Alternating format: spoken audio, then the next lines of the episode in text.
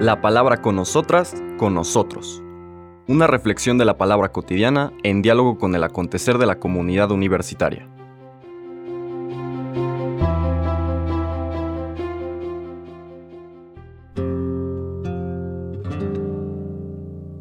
Hola, buenos días. Bienvenidas, bienvenidos a la palabra con nosotras, con nosotros. Hoy viernes 4 de noviembre nos pasamos directamente al capítulo 16 de San Lucas. Les comentaba que la segunda parte del capítulo 15 que empezamos a ver ayer es la parábola del Hijo Pródigo y como esa se pone como lectura central en otra de las fiestas de la iglesia en el año, pues no se lee en estas celebraciones de los días entre semana. Entonces nos pasamos al capítulo 16 Vamos a leer de los versículos 1 al 8.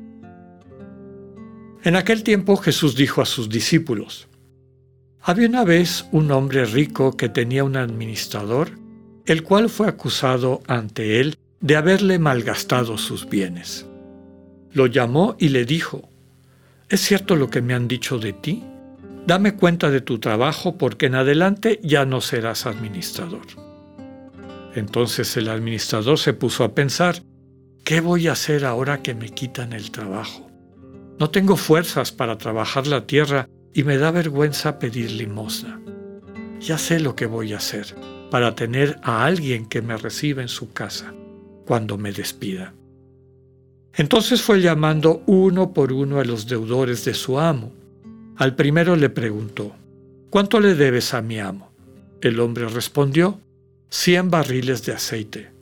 El administrador le dijo, Toma tu recibo, date prisa y haz otro por cincuenta.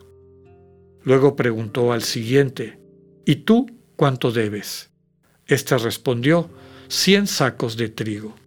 El administrador le dijo, Toma tu recibo y haz otro por ochenta.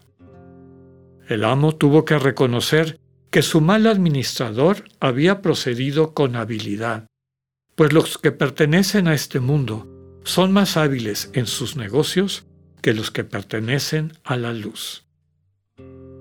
Palabra del Señor.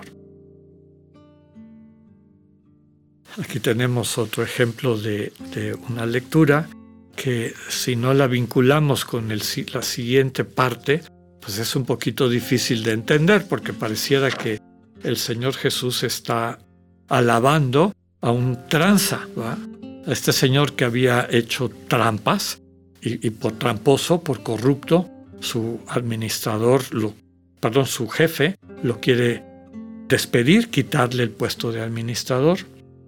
Y entonces hace estas triquiñuelas para asegurarse su futuro, ¿no?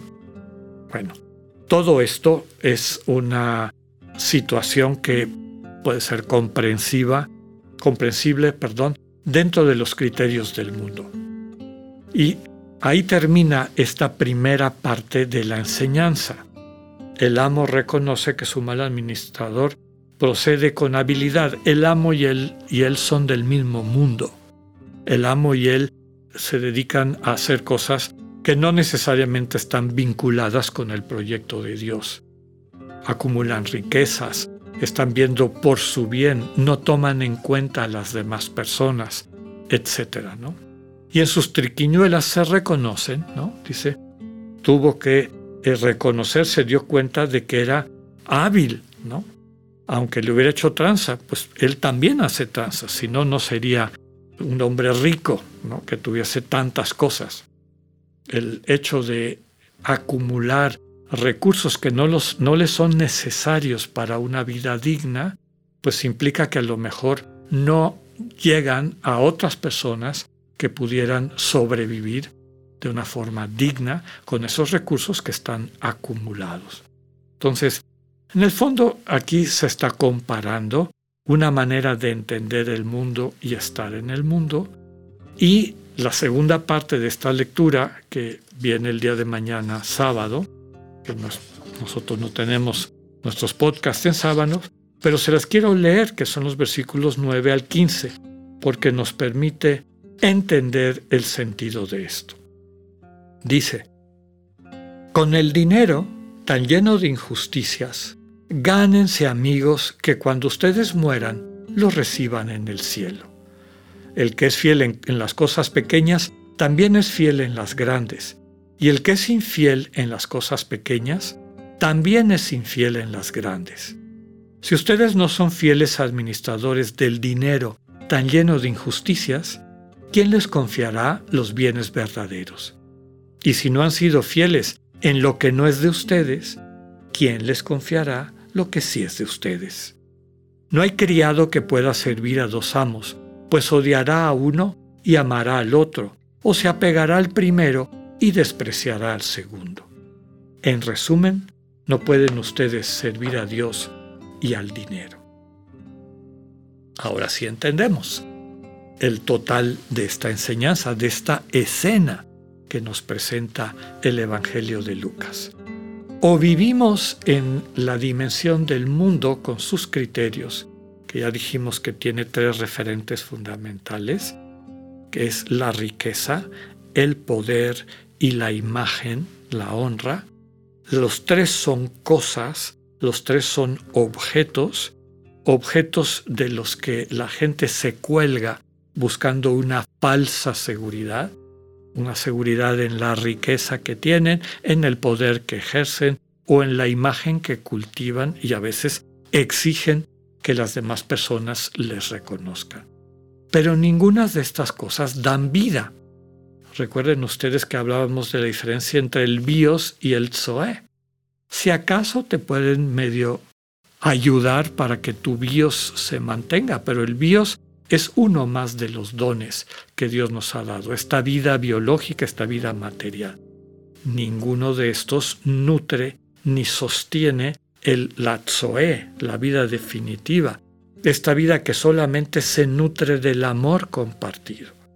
Entonces, quienes viven en esta dimensión, en esta manera de ver el mundo, en esta sensibilidad propia de lo mundano, como era este hombre rico y su servidor, pues todo es dinerito, intercambio de esas cosas, buscar este tipo de, seguridad, ¿no? Seguridad que finalmente eh, queda claramente demostrada, es ficticia. La vida, una guerra, tantas cosas pueden dar por suelo con todas aquellas circunstancias en las cuales has puesto el sentido de tu vida, tu seguridad.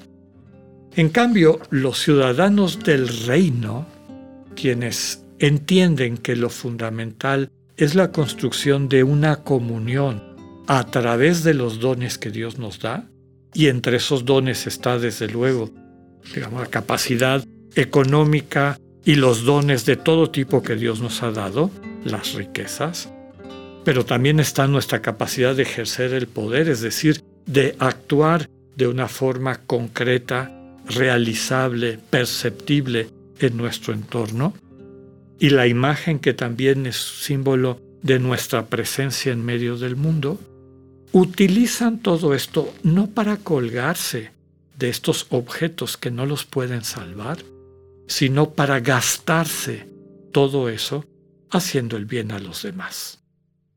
Por eso, la segunda parte, el Señor le dice a sus discípulos, con el dinero tan lleno de injusticias, gánense amigos.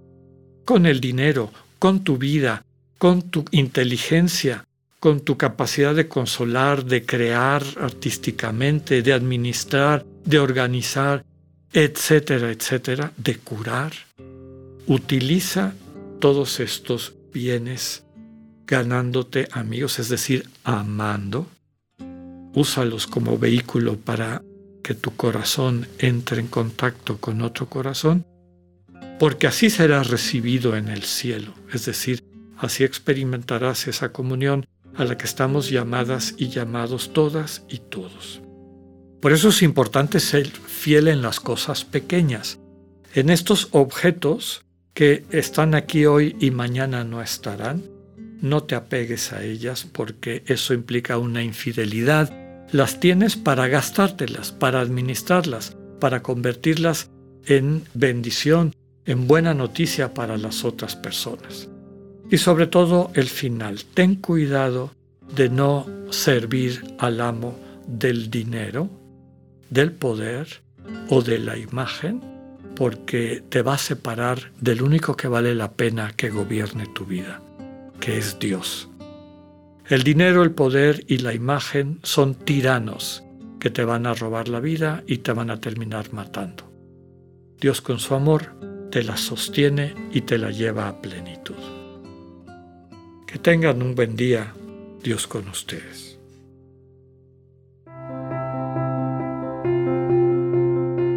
Acabamos de escuchar el mensaje del Padre Alexander Satirka. Escúchalo de lunes a viernes a las 8.45 de la mañana por radiveroleón.com o a través de nuestra app gratuita para iOS y Android. Radivero León, no todo está dicho.